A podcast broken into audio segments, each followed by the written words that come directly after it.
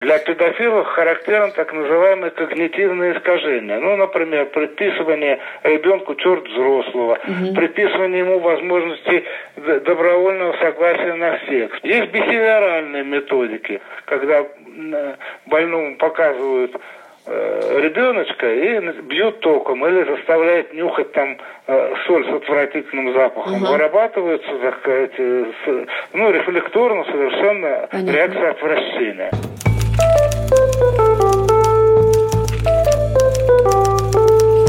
Всем привет, это подкаст «Медуза. Текст недели», подкаст, в котором мы обсуждаем самые интересные материалы, которые выходили у нас на, на сайте в последнее время.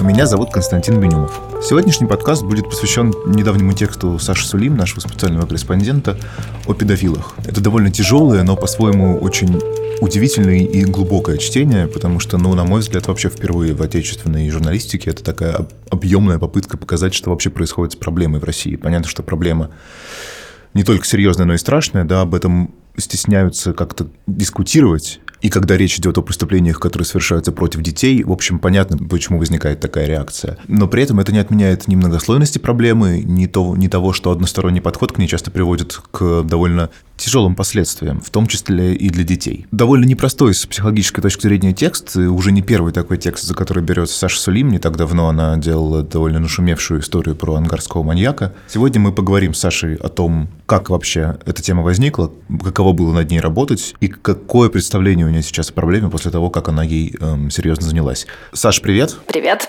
Э, давай начнем э, вот с чего. Текст, подзаголовок твоей статьи «Что в голове у педофилов?». Довольно острый сразу заход, скажи, да, потому что, ну, обычно мало кто пытается разобраться в том, что, собственно, происходит в голове педофилов. Все чаще кричат о том, какая это страшная опасность для общества. И, опять же, да, понятно, почему это происходит.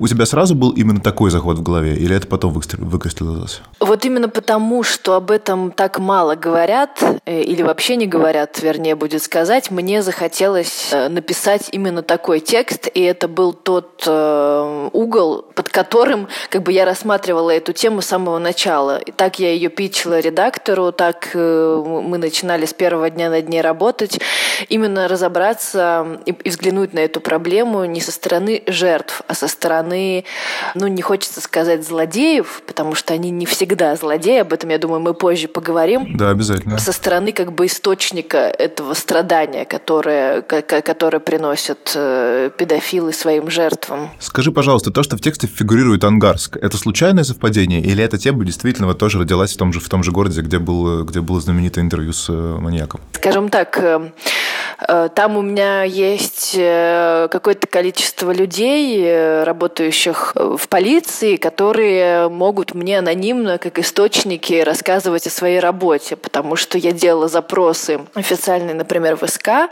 и мне отказали. Ну, то есть я хотела пообщаться со следователями, которые непосредственно работают э, с педофилами, с делами по педофилии, чтобы э, узнать у них, есть ли какая-то специфика этой работы. Ну, вернее, естественно, она есть, хотелось узнать, какая. И мне пришел официальный отказ.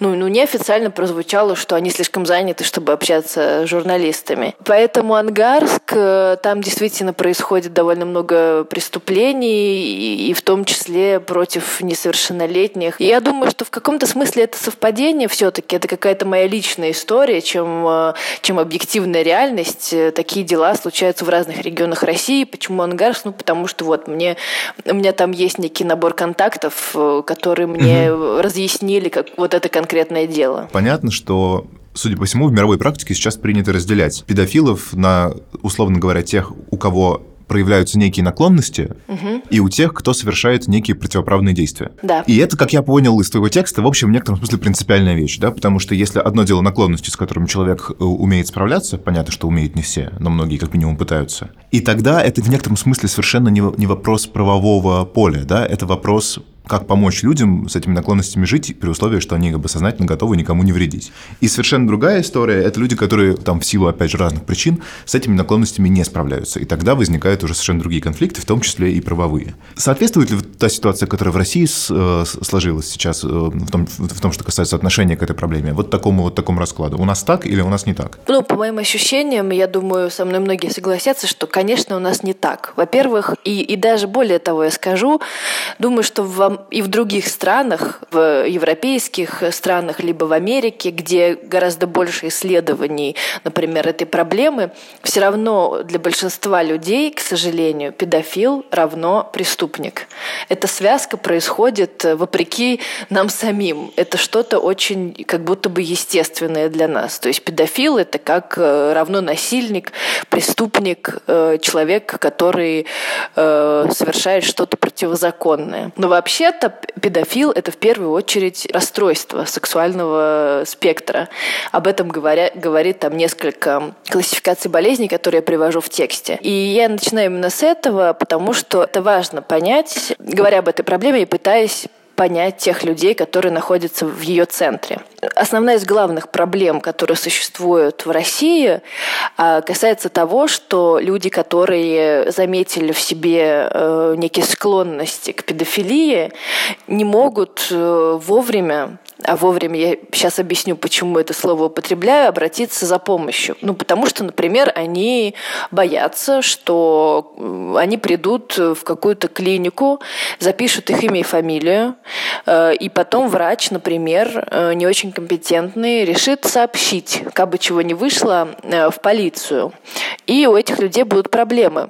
То есть ситуация такая, простишь, да, что даже если человек никакого преступления не совершил, ни, ни, и, там, не дай бог, ни с каким ребенком не совершил ничего не ничего сексуального, да. все равно он э, чувствует себя в опасности, да? То есть даже если у него есть наклонности, это все равно может означать, что, там, что его начнут преследовать. Именно потому я не зря обратила в самом начале внимание, что в нашем обществе, и, к сожалению, даже врачи часто воспринимают людей, которые говорят о том, что я хотел бы заняться сексом с ребенком, как насильников и преступников. При этом они могут еще ничего не совершить. И тут мне нужно еще, как бы, наверное, оговориться, что я ни в коем случае не защищаю педофилов, и я считаю, что люди, которые совершили э, сексуальные преступления против несовершеннолетних, даже если это по их представлениям происходило без насильственных действий и по воле ребенка, все равно они преступники, так делать нельзя, это запрещено законом. Я говорю и в каком-то смысле обращаю внимание, пыталась обратить внимание в своем тексте на людей, которые ничего не совершили, и даже которые ничего не собираются совершать. Они просто живут э, с этой ношей, с этим грузом и не могут жить нормально, не могут построить нормальных отношений, потому что они испытывают эти сексуальные влечения к детям, которые не позволяют им жить нормальную обычную жизнь. Ну, то есть мы исходим из того, что это все-таки не наклонности, а, некто, а некая патология скорее, да? И если это патология, то, наверное, должны быть вещи, которые ее, которые ее вызывают, да? То есть есть, э, я так понимаю, что это все-таки, как правило, такие наклонности могут развиваться на фоне психологической травмы или каких-то детских переживаний и так далее. Тебе удалось понять, есть ли какие-то факторы, вот, которые, ну, как бы с большей долей вероятностью влияют на то, что у людей проявляются подобного рода наклонности? Во-первых, сразу хочу оговориться, что я бы не стала употреблять слово патология, есть такое довольно нейтральное слово расстройство, лучше остановиться на нем, это, это расстройство.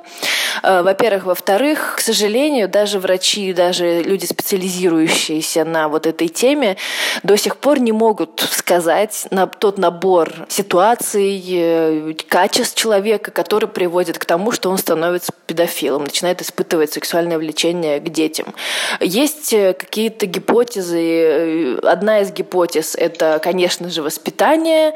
Э, при, при этом это может быть как такое удушающее, в кавычках, конечно, внимание со стороны родителей, то есть постоянный надзор, постоянная опека, слишком сильная любовь и забота, которая может ребенка вот как бы вызвать в нем что-то такое вот желание убежать и, и противопоставить себя этой любви родительской, так и абсолютное игнорирование ребенка может тоже спровоцировать э, вот некое такое ненормальное поведение. Есть еще и физиологические какие-то качества. Ну, просто вот один из врачей говорил о том, что это могут быть какие-то нарушения в развитии мозга, которые вызваны тем, что во время беременности что-то произошло э, с матерью этого ребенка. Вот. Ну, ну, то есть это, естественно, опять же, от человека совершенно не зависит. Как и не зависит от человека то, э, как его воспитывают родители. Также один из факторов – это задержка психосексуального развития. То есть, когда человек чувствует себя, да, не на свой возраст, а младше, и, соответственно, ему интереснее, и его интересуют больше люди, которые младше. Да, или он просто не может построить отношения с теми, кто, его, кто является человеком его возраста, либо старше. Ну и смотри, получается, что э, у тебя в тексте есть два специалиста, психиатра, которые оба в целом, как, правда, немножко по-разному, но оба в целом склоняются к тому, что нужно лечить и помогать э, педофилам. Да. Причем и тем, и другим, да, и тем, кто никому не навредил, и тем, кто уже совершил какое-то преступление. Мне кажется, что это, как бы, что это очень гуманная позиция, но, опять же, мне кажется, что это не, не то, как происходит на деле. А, совершенно не так происходит на деле. Люди, которые не совершают преступления, они, в принципе, ни, никаким образом, ну, практически, я говорю сразу, никаким образом не могут попасть в поле зрения психиатров, сексологов и так далее. Потому То что... есть, за исключением, если они только добровольно не решат прийти и рассказать об этом. Да, да, но это процент очень маленький. Потому что еще про, по поводу лечения, кроме невозможности прийти куда-то анонимно э, в государственную клинику, да, можно прийти в частную или обратиться в частном порядке к психиатру, но это обращение стоит очень дорого, и мы все понимаем, что этих встреч должно быть больше, чем одна, а одна встреча может стоить от 4 тысяч до, до бесконечности. Поэтому не каждый может себе это позволить. И в основном, как оговаривается вот э, Веденский, профессор из Центра Сербского, что педофилы, это, ну, по его наблюдениям, это довольно малообеспеченные люди. Соответственно, они не могут прийти, обратиться к такому врачу. Ну, бывает, обращаются в рамках анонимного приема. И я провожу лечение, конечно. А ну сколько примерно вот к вам обращались таких людей? Ну, примерно, порядок просто. Ой, чтобы... ну это примерно один-два раза в год. И за сколько лет? Ну, я не знаю, за последние вот 7-8 лет. Угу. И, и как вы их лечите? Ну, есть три вида лечения. Так. Первый вид лечения – это психотропные препараты, антидепрессанты, нейролептики. Ну, то есть Второй это, это что-то... лечения – это антиандрогены, то, что называется в, в просторечии химическая кастрация, да? Угу. Препараты для подавления полового влечения. Угу. И третий вид – психотерапия когнитивно-бихевиоральная. Ну, вот из обратившихся какой способ чаще всего применяется к их лечению? Или все три? Ну, вы знаете, когда речь идет там, так сказать, только э, без реализации еще, да, то есть фантазии и Мгм. сны замучили человека, Да. какие он понимает их э, противоестественность, да, Мгм. я уж не говорю о противоправности, он обращается и иногда хватает только психотерапии для того, чтобы это все... Иногда, поскольку такие больные могут находиться в депрессии по поводу Мгм. своих, э, так сказать, этих дел, вот, приходится назначать антидепрессанты. Мгм, мгм. Ну, реже, когда уж э, влечение носит очень выраженный характер и больной мучается, Мгм. тогда присоединяются нейролептики.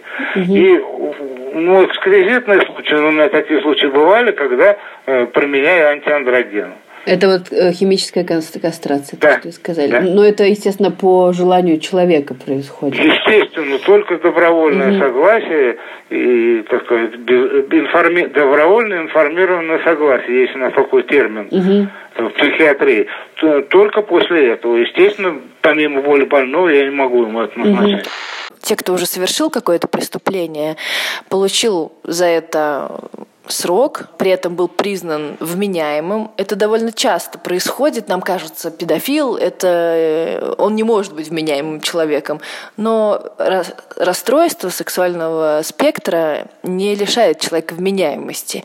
Он признается судом вменяемым, получает реальный срок, отправляется э, в место заключения, где, например, да, есть так- такой пункт в одном из законов, э, он должен подвергаться лечению.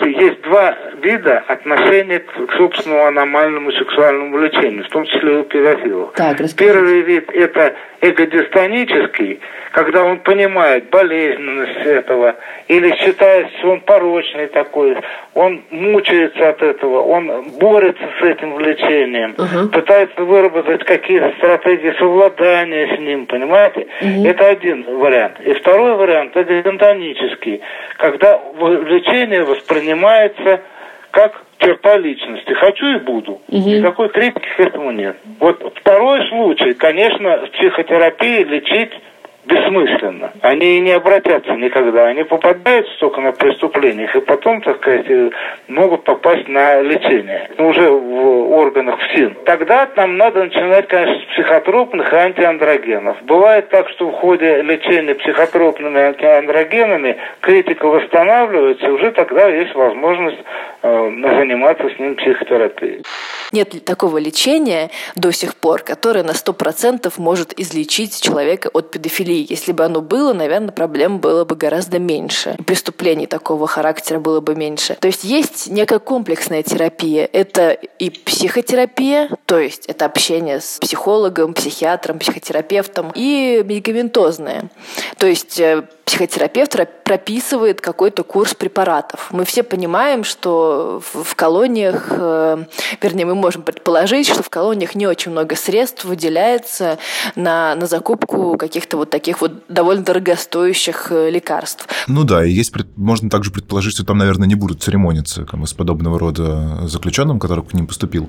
И в итоге я, я предположил бы, да, как человек как бы не, не в теме, а снаружи, что вполне до каких-то малогуманных средств может доходить, в, там, включая какие-то там, да, средства подавления э, сексуального влечения и так далее. Какие-то препараты, которые просто... Ну, вот то, что называют химической кастрацией. Да, именно, именно это, да, химическая кастрация, это, ну, действительно, кто не совсем в курсе, что это такое, это просто довольно сильные препараты, э, которые подавляют э, сексуальное влечение. Но они тоже, во-первых, должны быть в этой колонии. Во-вторых, не то, что это негуманное. В некоторых случаях люди даже добровольно идут на это, если они понимают, это опять же по словам одного из героев текста, э, а именно э, психотерапевта и психиатра Веденского, э, что бывают случаи, когда человек ну, не может совсем себя контролировать, и, и для него это проблема. Но... И в этом случае такое средство становится спасением, наоборот, для, для педофила. Да, да, в некоторых случаях да. Но при этом, смотри, да, получается, что если этих средств может не быть, а человек признан вменяемым, то он может провести какое-то время в колонии,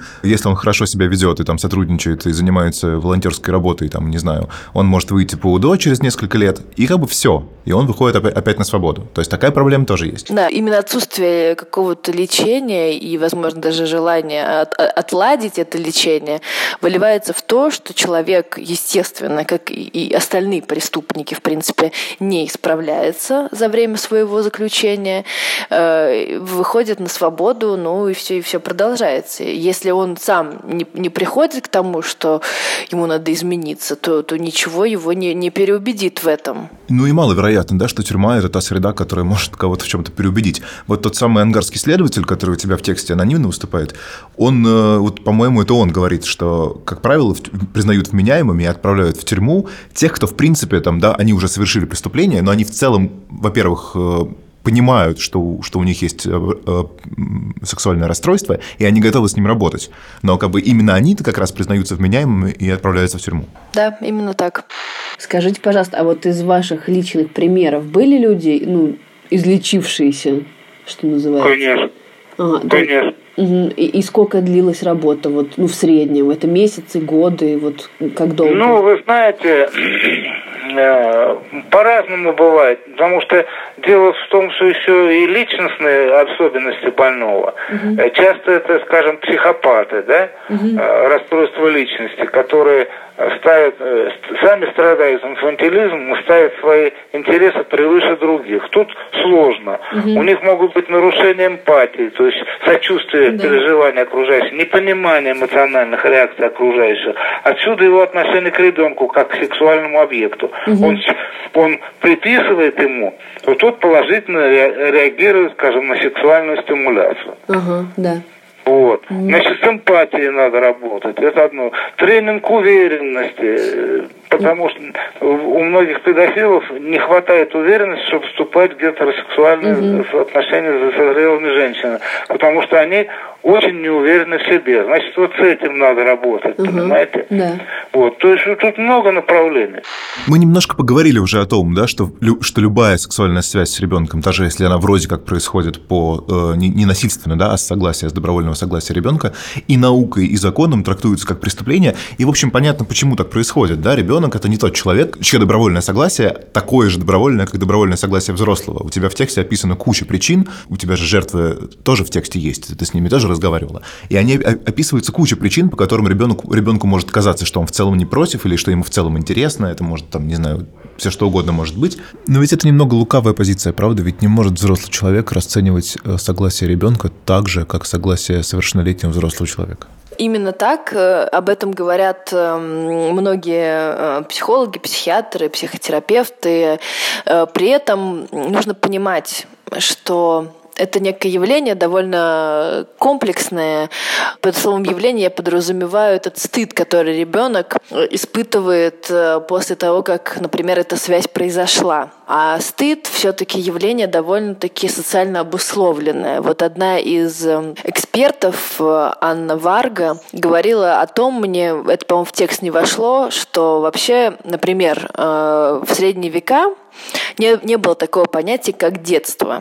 Э, и в некоторых э, племенах, например, на каких-то островах, э, тоже нет такого явления. А если нет детства, то нет и, и педофилов, и педофилии. При этом это не обязательно значит, что, что там очень распространен секс с детьми, но, но, но тем не менее, ну, нету такого понятия, нет такого критерия. Поэтому э, она, в частности, тоже довольно интересный аспект поднимала по, по моей просьбе, я у нее спросила, может ли секс с ребенком или обязательно ли секс с ребенком, э, который происходит по согласию ребенка или, как ему кажется, по согласию, доставить ему вот тот дискомфорт, о котором ну, мы, мы думаем и вроде как знаем.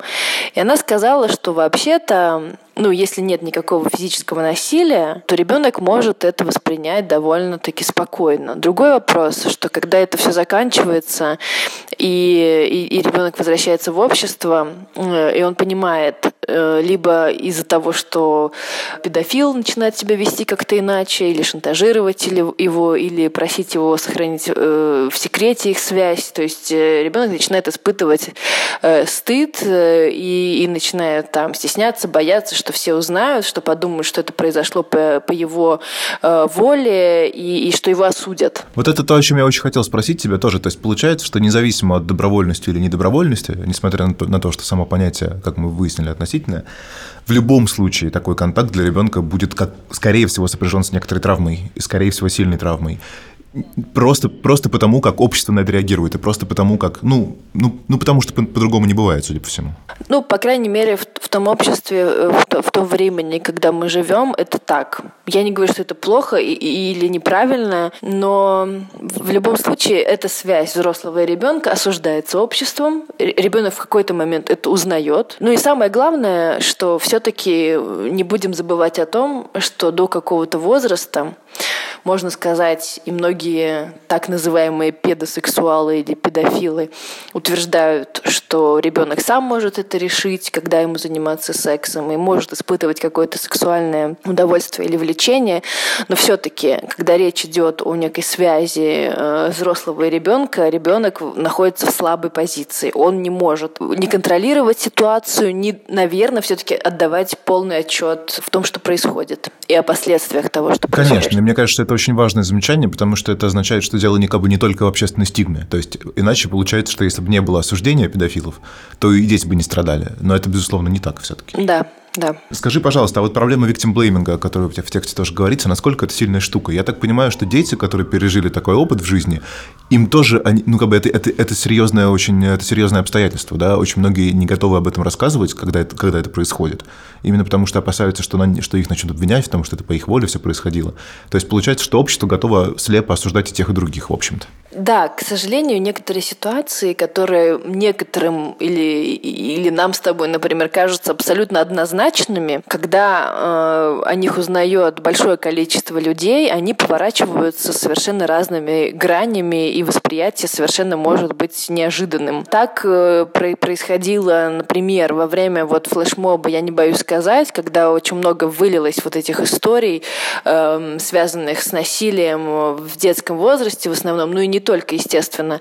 И, естественно, истории, связанных с сексуальными скандалами в США, и уже не только в США. И многие люди, ну, во-первых, сама виновата, Конечно же, это, это, это тот рефрен, который также звучит, когда речь идет о домашнем насилии. И люди почему-то, они считают, что если это с кем-то происходит, то не просто так это с кем-то происходит. Наверное, как как-то что-то э, сам ну, реб... как-то ребенок да, всегда. до этого довел, и, или, по крайней мере, например, если это происходило неоднократно, тогда тем более, ну что же ты молчала или молчал, почему не сказал, не сказала. И даже в случае с детьми, да, этот, этот, этот аргумент все равно работает. Хотя, ну, понятно, что дети там маленькие, и вряд ли они могли там кого-то специально на что-то провоцировать, хотя всякое, наверное, бывает. Все равно этот аргумент работает. К сожалению, да. Но нужно понимать, что дети живут не только в обществе взрослых, но и в обществе детей, да, и дети, может быть, взрослые их не осудят, но осудят сверстники, и все равно, и, естественно, они этого боятся. Но еще дети,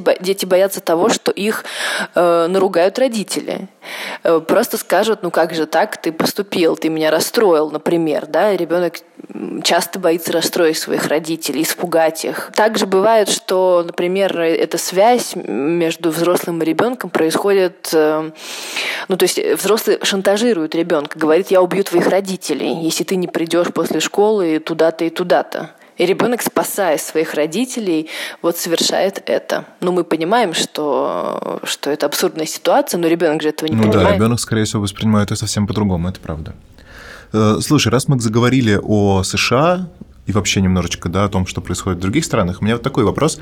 Ведь как минимум в России, наверное, и не только в России, есть очень много мифов, связанных с педофилами и с педофилией вообще. Очень часто, например, думаю, что это всегда мужчины, и это всегда какие-то гомосексуальные наклонности, то есть это мужчины, которые любят мальчиков, например. Угу. А это на самом деле не так. Э, и не есть, так. например, же, есть просто в Америке очень много обвинений в последние годы в педофилии в адрес э, женщин, например, школьных учительниц, которые вступают в какие-то отношения с со своими учениками? Ну, смотри, во-первых, что касается женщин. Все-таки нужно помнить, что слово педофил относится к людям, которые испытывают сексуальное влечение к препубертатным детям. То есть э, это ну максимум 14 лет, даже скорее 12, я бы сказала.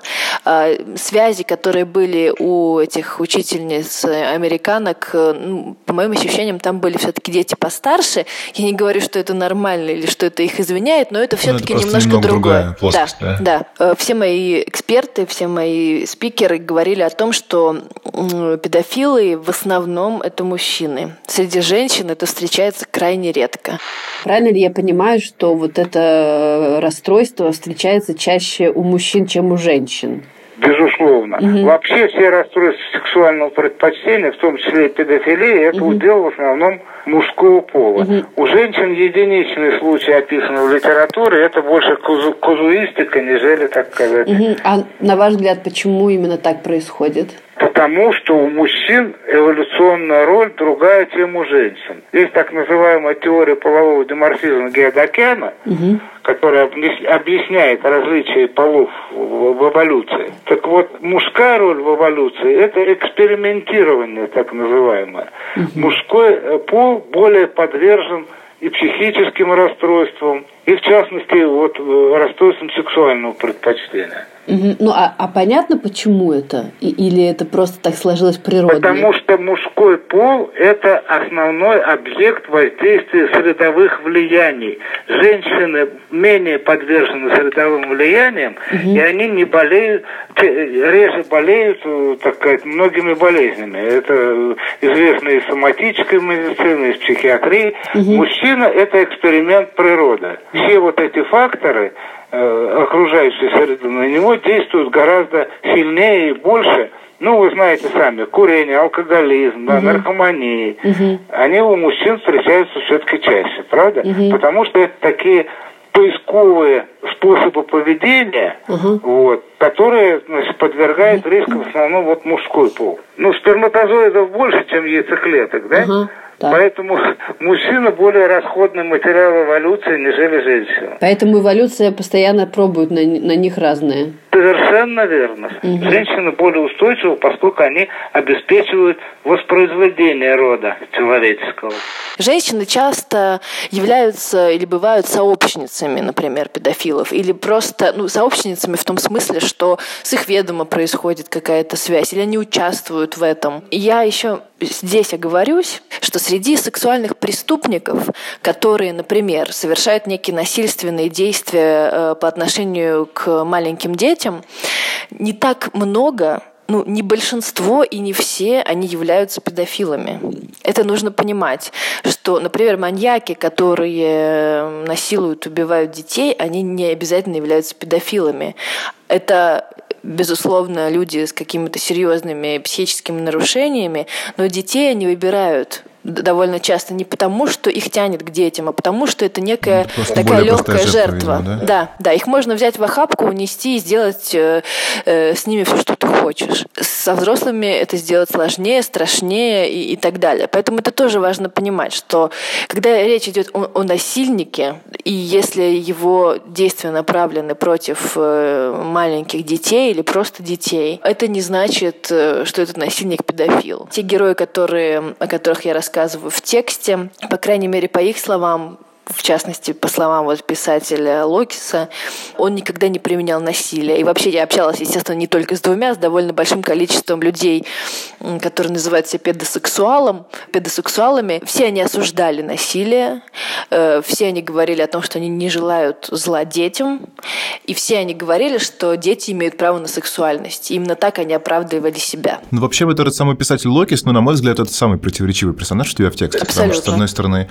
он говорит, что он не оправдывает оправдывает ни в коем случае насилие. С другой стороны, ну там, правда, да, тоже непонятно, что из этого правда, из того, что он говорит. Да. Я так понимаю из текста, что этот человек немножко, ну, во-первых, он писатель, во-вторых, там не все можно проверить. Э, но с одной стороны, он не оправдывает насилие, с другой стороны, он как-то очень походе рассуждает о том, что, ну да, я ничего плохого не делал, всем детям это нравилось, и ему как бы совершенно все равно, что происходило с детьми потом, вообще-то. Да, ну, тут надо сказать еще, что все герои, которые в итоге вошли в финальную версию текста, они абсолютно противоречивы там нету стопроцентных жертв. Кому-то, э, возможно, даже мне не хотелось показать э, педофила, который страдает и мечтает э, перестать быть педофилом. Я не говорю, что таких нет. Такого героя, например, нашел мой американский коллега, который написал текст в 2014 году, о котором я рассказываю в своем тексте. Мне 16 лет, я педофил, что мне делать, называется этот текст.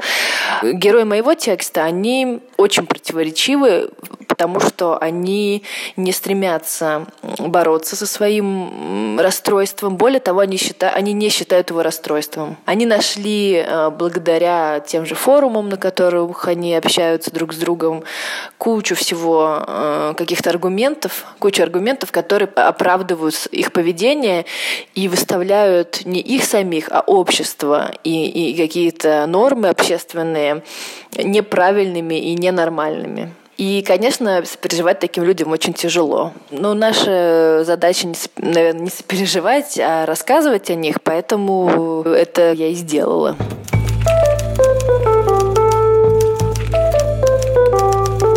Это был подкаст «Медуза. Текст недели», подкаст, в котором мы обсуждаем самые интересные и важные тексты, которые выходят на «Медузе». Меня зовут Константин Бенюмов. Пожалуйста, слушайте наши подкасты. У «Медузы» их несколько. Еще есть «Медуза в курсе» и «Два по цене одного» в числе прочих. Ставьте нам оценки, лайки, дизлайки, наверное, лучше не ставьте. Пишите на почту подкаст собака медуза и до встречи через неделю.